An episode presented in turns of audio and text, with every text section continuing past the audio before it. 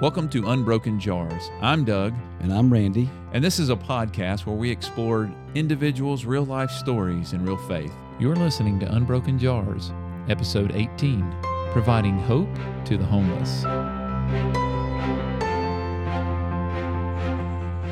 The light of Jesus shines through the darkness, and we carry this light in unbroken jars of clay.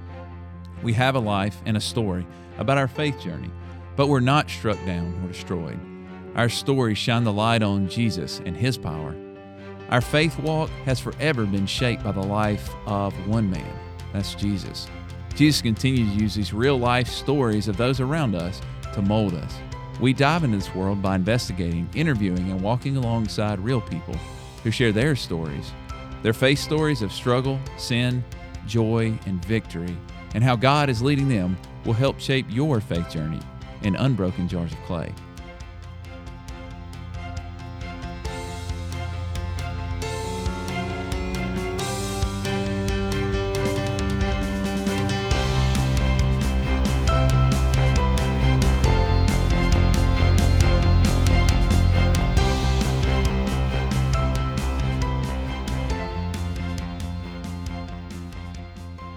As we continue to look at the lives of men and women who are intentionally allowing their everyday lives, occupations, and hobbies to intersect with their faith, we're really excited to be able to bring in Mandy Kilgore for our conversation this time. Welcome, Mandy. Thank you for having me. I'm excited to be here today. Yeah, and I just a background, I met Mandy a few years ago.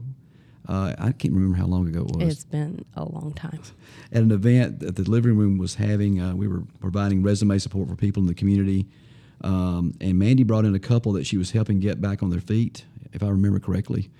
And it is really good to see you again and to have you as part of our Unbroken Jars podcast today.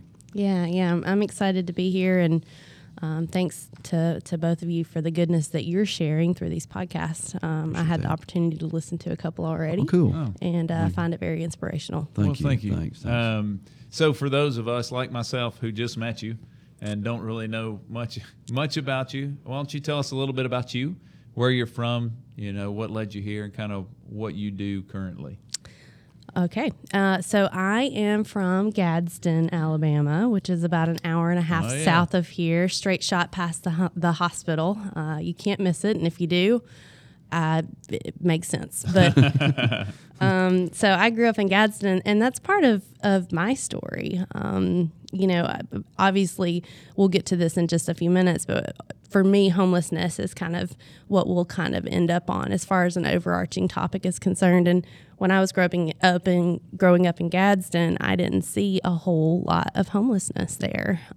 Sure. It just was non-existent. I can remember being in the van with my parents and just really not seeing what you see today, like on the parkway. So from Gadsden, moved around, graduated from Jacksonville State University, moved around a lot all over the state of Alabama. And at some point, we ended up in Huntsville, and we fell in love with Huntsville. I loved everything about it. It's a good place. Yeah, great place to raise your family, excellent community, fun events. Sure. My goodness, it's just a really, really awesome place. And so we moved away for jobs, I want to say. And then at some point, when we were moved away, I thought, oh my gosh, we've got to get back to Huntsville. Like, whatever it takes, let's get back to Huntsville. And so Jacob, my first husband, who I lost tragically, and we can dive into that at some point if you want. But with Jacob, he was working for the Boy Scouts of America at the time, and then he... found a way through Teach for America and started, he wanted to become a teacher. And so he taught here in Huntsville at May Jemison High School, which we were pumped about. He loved those students. Sure. He was a big guy, 6'4", big beard, and those students just loved him. And so that was a cool season for us. And so we moved back to Huntsville through that path of Jacob finding a job, in Teach for America, and I just came alongside at that time, so that was really cool. That's cool. So currently, where you work? So that's a fun question for me in the year of 2021. When I graduated from JSU, I worked with Verizon Wireless for about a decade, and then a decade beyond that, I worked with a group called DentaQuest and Sorrell Dental. It provides dental needs to underserved children, and so I did that for about a decade, and then I just quit my corporate cushy job in April and started working with Community of Hope full-time. Wow. So I currently, and this is the nonprofit that I founded back in 2019, so I currently work with Community of Hope full-time, and my title is the Chief Goodness Officer. Chief. I love that title. Me too. Isn't it fun? Yes. The Chief of Goodness. The Chief of Goodness. I've been doing ministry for a long time, and nobody's ever called me the Chief of Goodness. Oh. But I could imagine that's pretty comforting walking in and being. Yeah. It's fun. It's fun. Yeah. Well, and too, you know, a lot of it for me is I had shared with you that we have a podcast too called Exposing Goodness, and so goodness is kind of the theme of what we do, and it's really just about breaking down stereotypes and showing, you know, the goodness within us all, if you're not looking from a stereotypical view.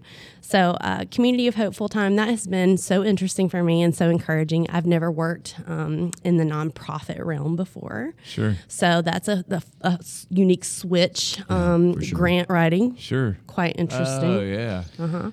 So I'm getting into grant writing and some other things, and it's been very encouraging.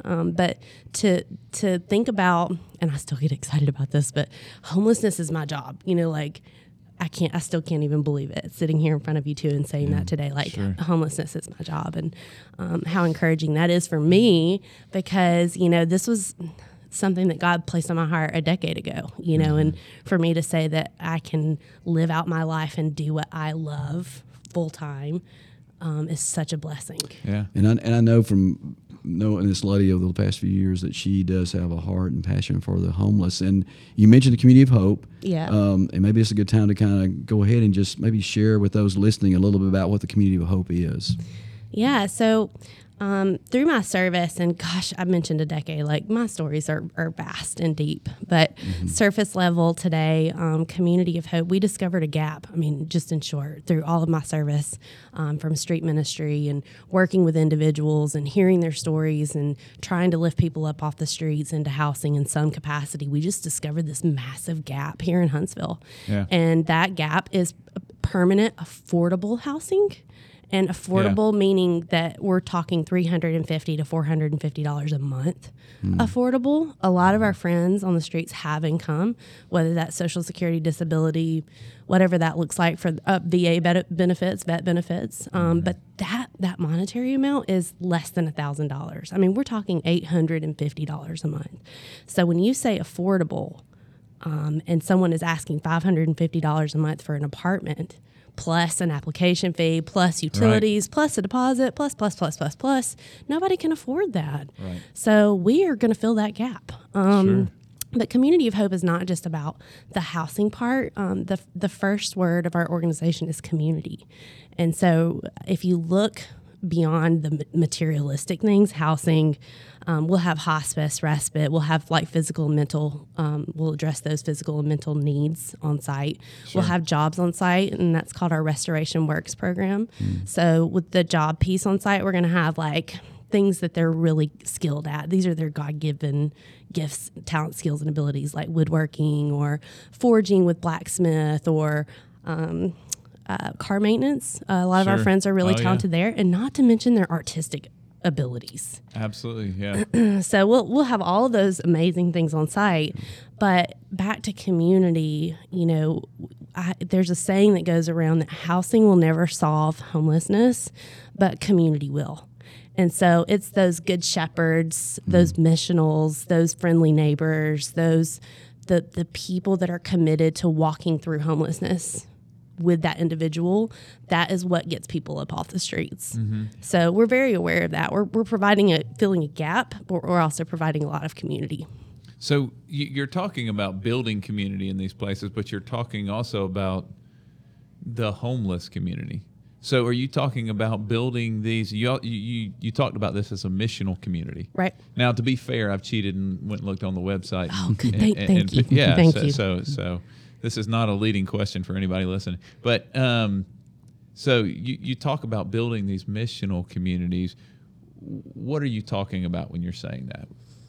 You mean like what does missional look like if you're in the community itself? That's correct. So, because you're talking about bringing these homeless people, these people without homes, mm-hmm. into a community. Is it all built of this homeless community? Mm-hmm. Who's working there? Yeah. Help us understand that. So kind of get a foothold on. Fast forward to next year, hopefully. I'm just kidding. This is really like a big 10-year plan. Obviously, you're talking about a huge residential development. Right. So imagine 50 acres with all the amenities that we just talked about with housing and all of that. But we're going to have missionals that live on site. And I've been so in tune to this conversation recently, I think, because of the temperature of our country and everything that we're going through and all of the news that's been pouring through to us individually about our missionaries. Yeah. And how devastating that is. Those conversations are so devastating in other countries. But missional is exactly what those missionaries are doing over there. It's becoming, it's discipleship.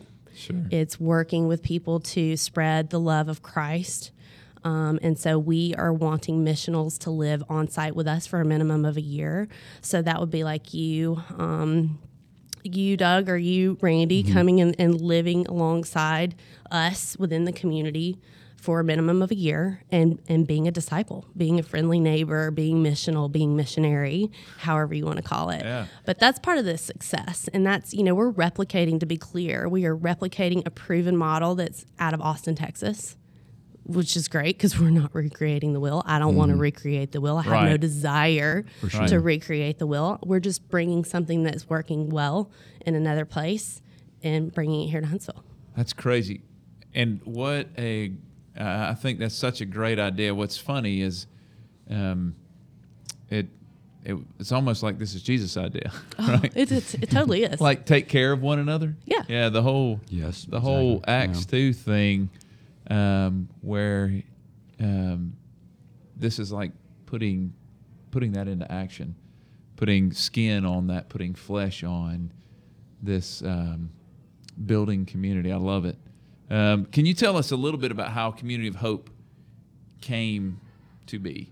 Yes. How this...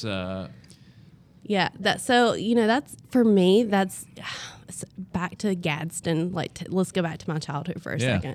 I don't remember seeing homelessness. I just didn't. I mean, it was a small town. It didn't really exist. It does now. There's probably a population of around 200 homeless people living in Gadsden. Right. You might have a hobo that came through on a train. Right. Maybe once. Right. You know what hobo stands for? Helping our brothers out. Really? Yep. A homeless friend taught me that. I don't know that I ever knew that. Yeah. Oh, cool. I thought it was cool. Very cool. Yeah. So Gadsden never saw homelessness. Come to Huntsville. It's everywhere. And back to, historically, you can even see when I was working with DentaQuest at the dental group that provided access to care for kids, we had a dental clinic inside of a place called Stew Pot in Dallas, Texas.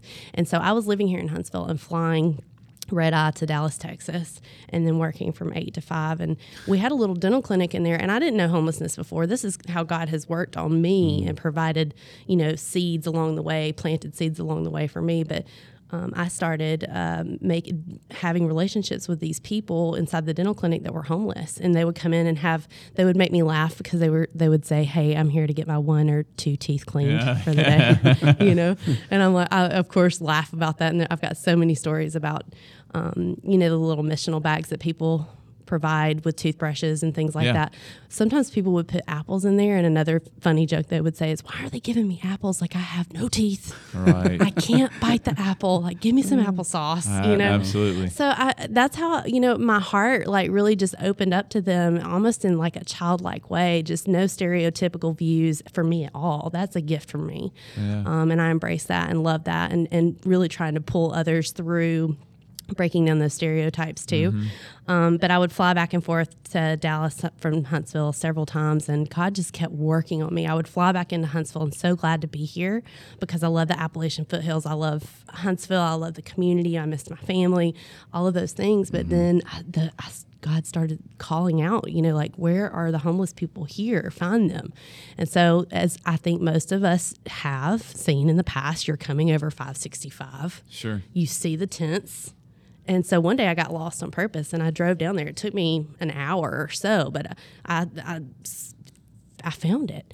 And so I popped out of the car and my dad and I had this on a podcast recently, but I popped out of the car. My dad said, wait, let me figure this out. You just ran over and hugged the first person that you saw. And I said, yeah, that's what I did, because back to me with no filter, and just meeting people where they're at and loving them no matter what they may have done or have been through in their life. That is my gift. And like I mentioned, I embrace it. And so, and then we started back to what I was sharing earlier, trying to lift people up along the way. We had a veteran who Huntsville Hospital called me and said, hey, we've got this vet. He's homeless. Yeah. I don't know where he's going to go. I don't know what he's going to do, but we can't release him. What can you help us? Can you help us find him a home?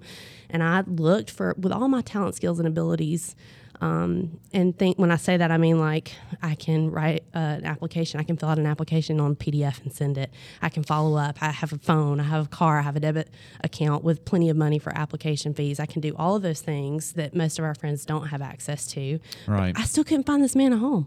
He's a veteran. He served our country, and it took me roughly 6 weeks, and I finally found a place. But, guys, it was awful. It was $650 a month off of homes.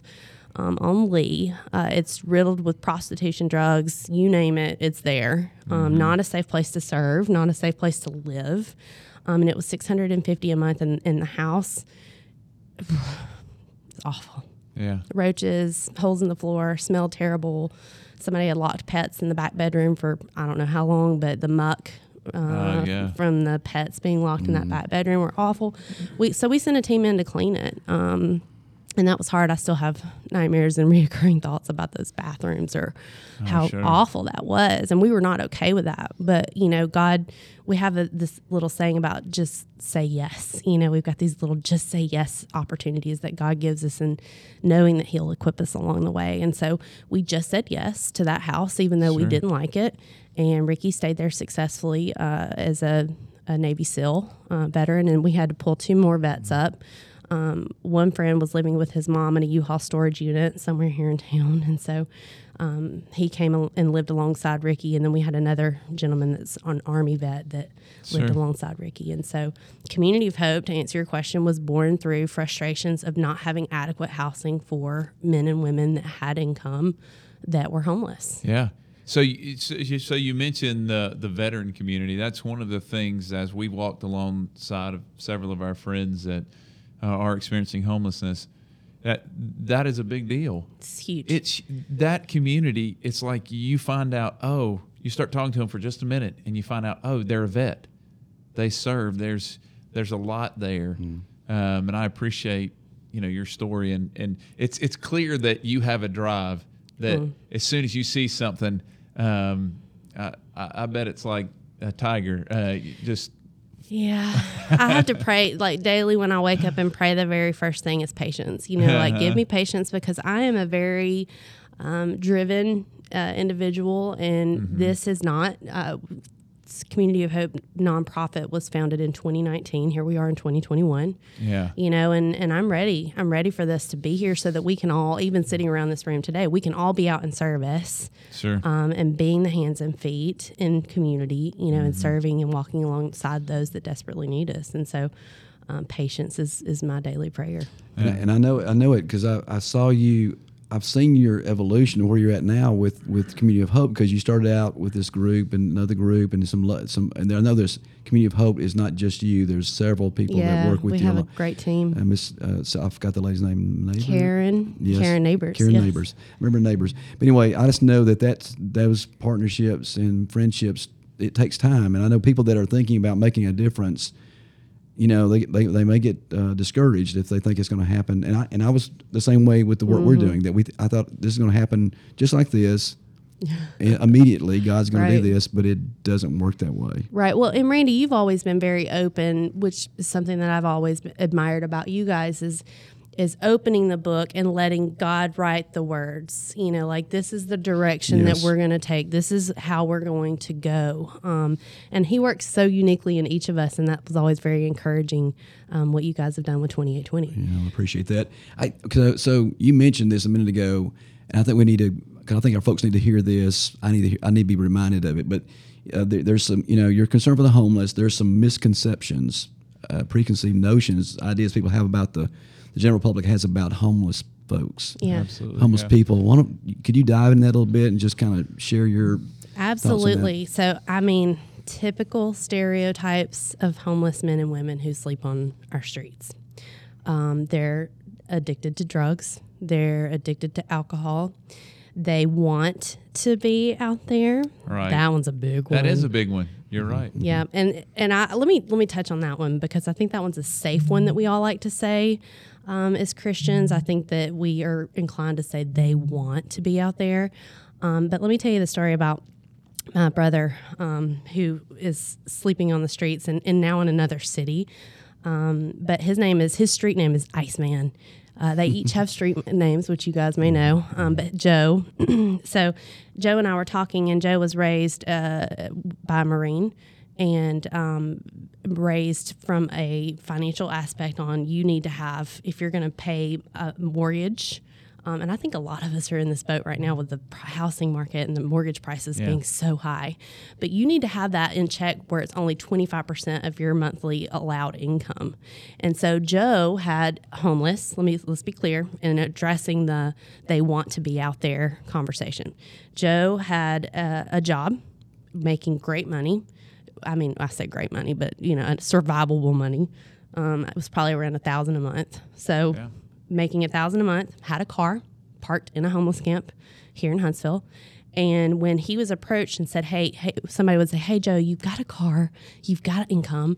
Why don't you get a house? And Joe would be like, I don't need that. I don't need that.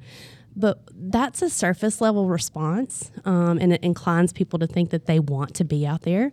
The real response when you get to know Joe is when you think about rent, and let's go back to what we just talked about. A really cheap apartment here in town is $550 a month, if you can find those. Mm-hmm. And then you have to pay the application fee, the deposit. Now they're wanting multiple months deposit in advance. And Joe can't afford that. Right. So Joe's safe response, and because he's a man and because he has self-dignity and respect and he wants to be respected, he says, I don't need that. Right. But in all reality, Joe can't afford that. So it's not that they want to be out there. It's just there aren't any options, and they don't want you to think that they can't hack it. No, absolutely. Yeah. So that's it on that part. And then, of course, you've got the criminal aspect of it. You've got major offenders, minor offenders, all types of offenders that are out there. And so there's just that stigma and that fear that, they've ran through the gamut on their relationships and their families, and, they're abusing drugs and alcohol, and they want to be there. But I view it as somewhere along the way, because we're a relational model. We want to build relationships with people, and we want to know your whole story. And in that story, you're going to find some type of catastrophic loss. Yeah. Whether that's a catastrophic loss of a family member, a spouse, a job, there's going to be a child. Tina, who's my big buddy that's on the streets now, she's been living out there for 5 years. She lost a child. And through that loss, and I understand grief on a level that's just mind-blowing with the loss of Jacob, but through that loss, if you don't have somebody to community that's rallying behind you, that's helping push that through to get you to that next level and overcoming grief, you could get lost in that sea of grief. Absolutely. And through that loss, you might become an alcoholic. Sure. You might become a drug addict. You might want to numb that pain, that grief, that loss, whether that's job or family or whatever that looks like for you. And so I view alcoholism and drug addiction issues as a secondary aspect to what the primary issue is through some kind of catastrophic loss in their family. Sure. Something happened. What was it? Yeah. And most people don't want to get that deep. Most people want to say, oh, she's obviously falling over everywhere and stumbling everywhere, so she's an alcoholic. That's why she's homeless. But that's not always true. No. And the thing that we discovered in all this is that they're not so much different than we are. The conversation we have, we talk about the Braves, we talk about whatever, and just conversations. So, I'm going to confess, when I started in this, I had these notions, and now it's kind of interesting. Every time I see somebody walking on the streets, especially over near Governor's or that the bridge there, overpass, I look to see if it's somebody I know from, you know, that I've made connections with or whatever and stuff. And rather than just seeing a face or just seeing that's a homeless person, I'll ignore this. I'm at the red light. They're asking for money.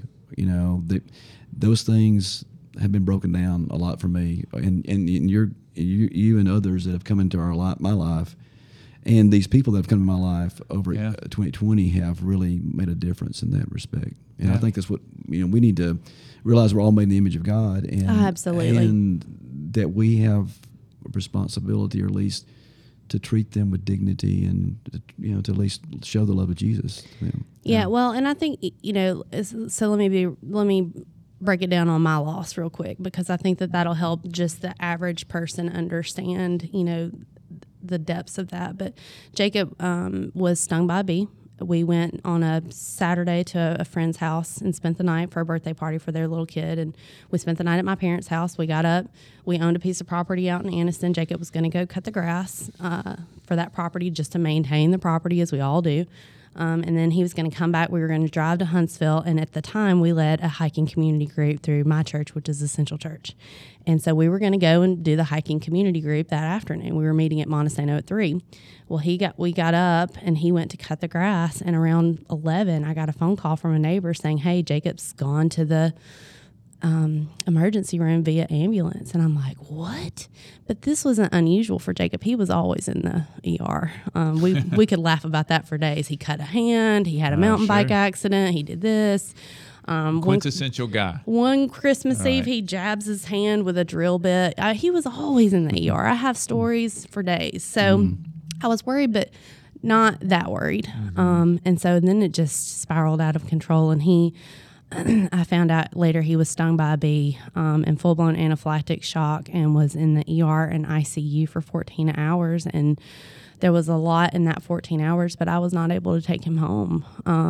That anaphylactic shock was enough. And to be clear, he had been stung by a bee before. So the age-old question of, did you know that he had allergies? You can throw that one out the window for me, because that was non-existent.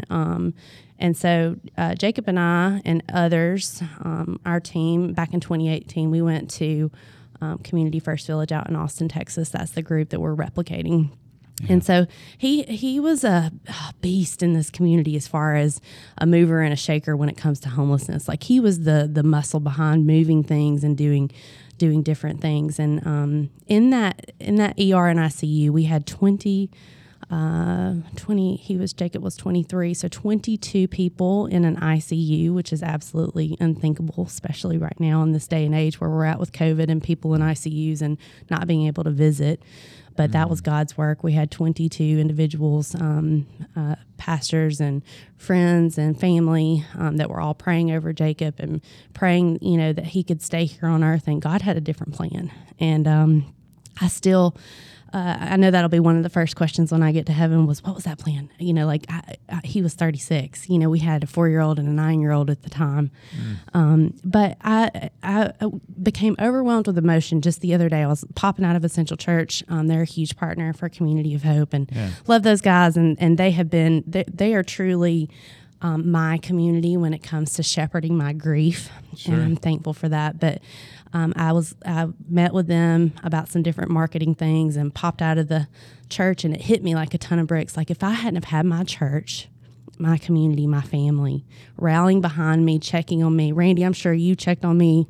I can't even remember those moments in 2019. I wasn't even thinking clearly, the amount of people that poured out and checked on me and ushered me along the way. But could I have been that next person that ended up on the streets, with being an alcoholic, because I just couldn't deal with it. I mean, it was the hardest thing I've ever had to deal with and continue to deal with daily. But it's because of my community and the people that are rallying behind me that I'm able to push through that. And obviously because of my God, and he is there for me. And even in the darkest valleys, he's there.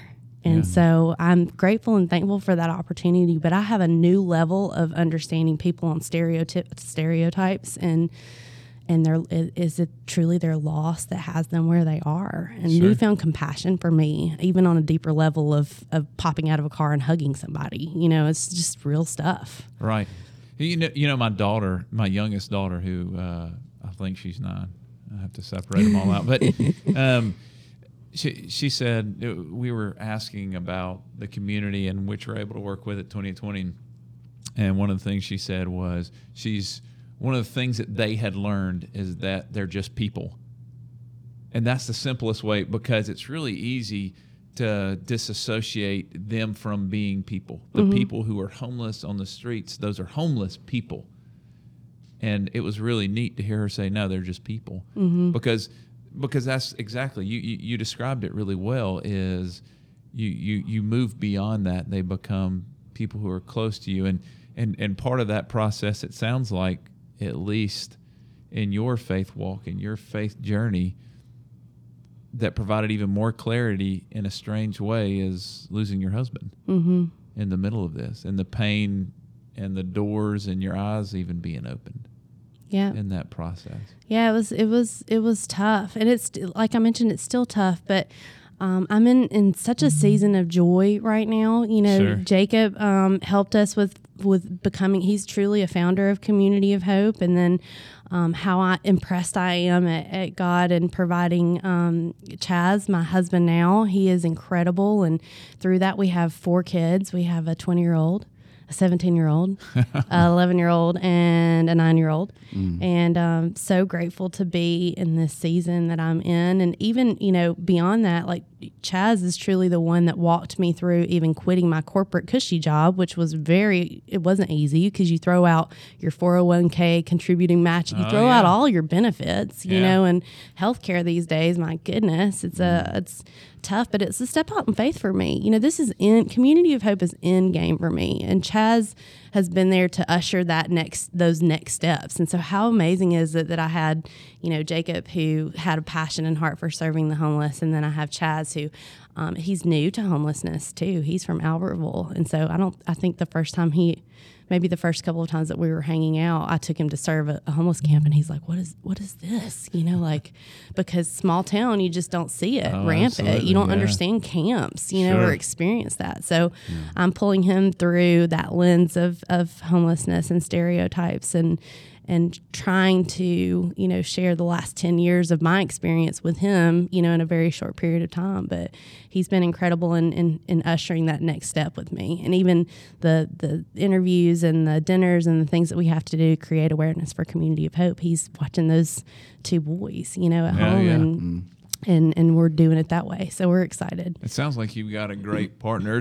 So you've talked about some of your struggles in your life mm-hmm. and losing a husband. I can't even imagine losing a spouse and the process of grief you had to go through in that. But can you also tell us about maybe some of the struggles that you've faced as you've tried to walk through Community of Hope, building this, trying to get to the next step, and what's the next step, and maybe even some of those struggles and setbacks that you've seen? Yeah, I mean, let me talk a little bit about community, because obviously you've got the materialistic things that we've talked about, the housing and all of those things, and I've mentioned this several times, it's the community that truly makes this model work. Absolutely. It's the people like us and the people that are listening today that will come out and be volunteers that will be the game changer in how homelessness is addressed in our city right now.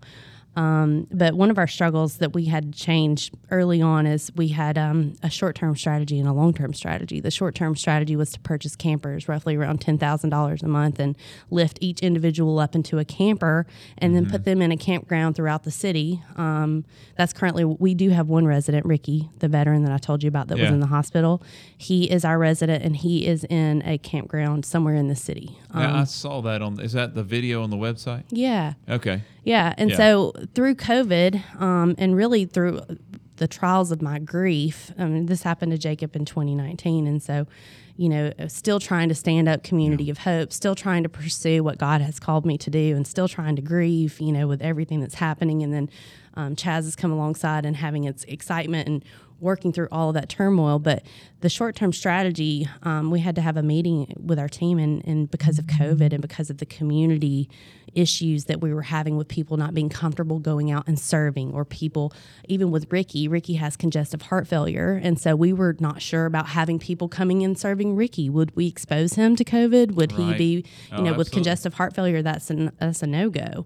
And so we as a team had to decide that we were going to no longer pursue our short-term strategy of lifting people up into campers. The success of that was having a missional community group or a small group love on that individual, and there was just no way with COVID that we could pursue that, because we would need roughly 50 to 100 volunteers, depending upon how many people that we lifted up. We wanted to put 10 volunteers with each resident.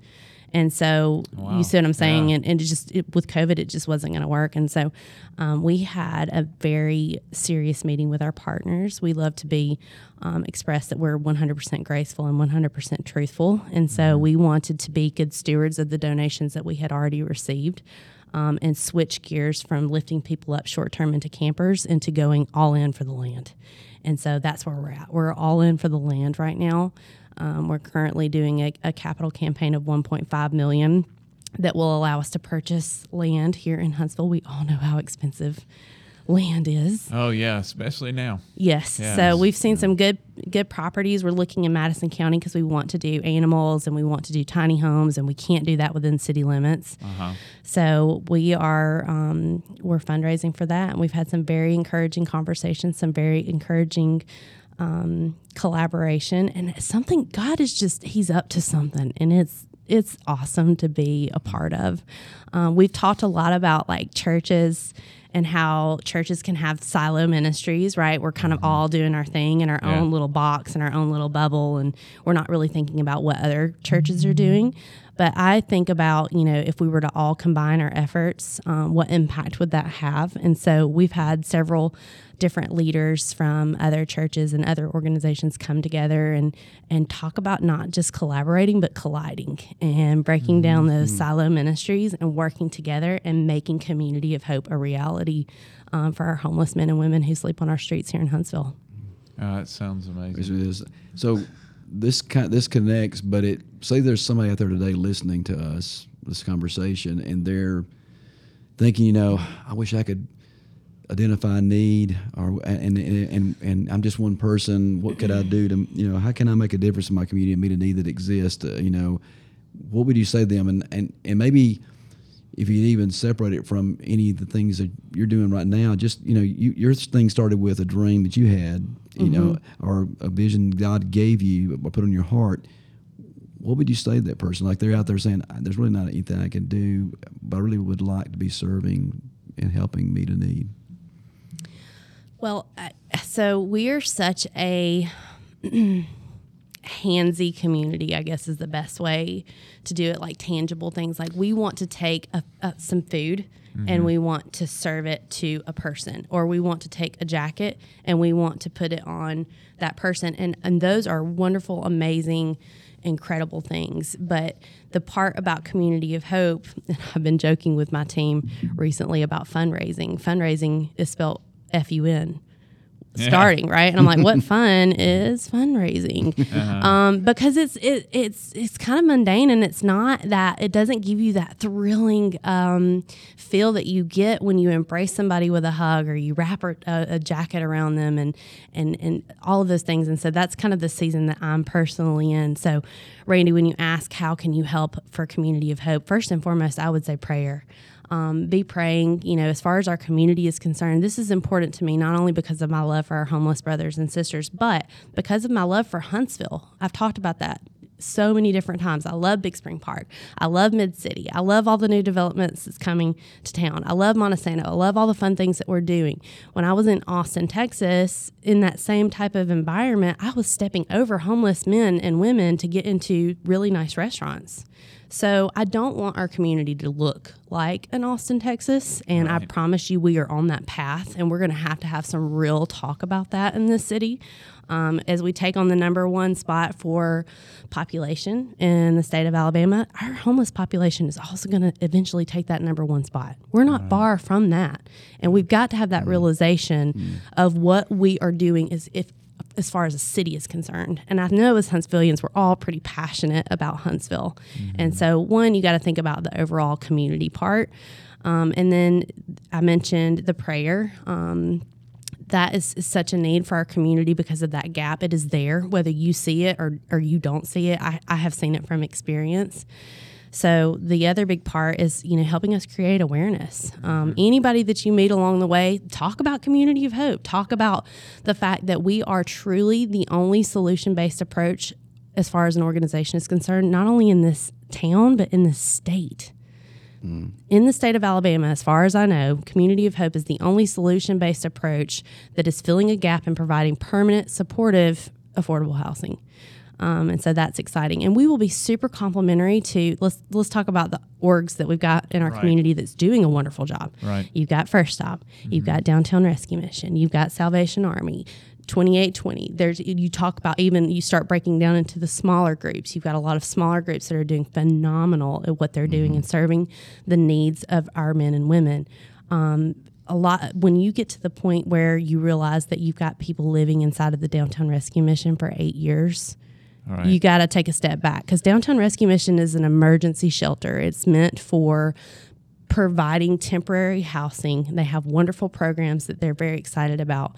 But we've even had in-depth conversations with other orgs that are saying when they get to that point of graduating that program, or they've completed their client program steps with us, now it's time for them to put them in a house. Mm-hmm. And then they're like, where do they go? Right. There's nowhere for them to go. Right. And that's frustrating. And there are places for them to go, but it's a very small percentage, and the waiting lists are ridiculous. And it's very hard to find that next step. And so Community of Hope is that next step. All right. Community of Hope is when you have had a client that went through First Stop successfully, they're ready for that next step. Community of Hope will be that next step. All right. And so it is truly a collaboration. It is truly complementary to what other organizations are doing in our community, mm-hmm. but we are unique. There is nothing else like it. Yeah.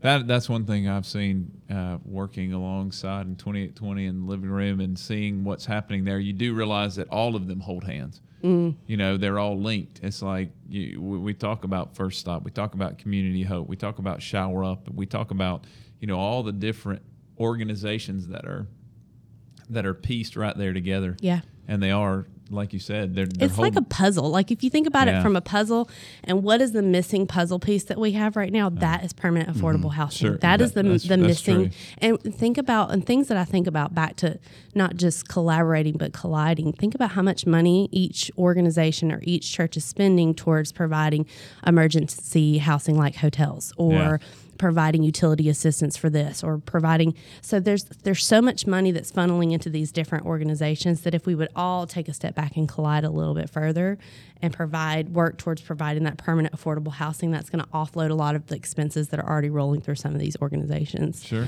And that's exciting because it's really, it's helping on so many different levels. If you were to offload all of the people that were living in Downtown Rescue Mission, they could truly focus on providing those emergency services that they do so well at. Mm-hmm. Same thing with First Stop. You get a client that's gone through their program and they get to that point of what's next. You've got that caseworker that's spending hours looking for them for a place to live. That's exactly right. We see a ton of those that come to church, right? They'll come to worship and they'll say, I'm on the list for a house. To get on the list, they're excited. Much less the time they're going to have to wait forever to try to find something.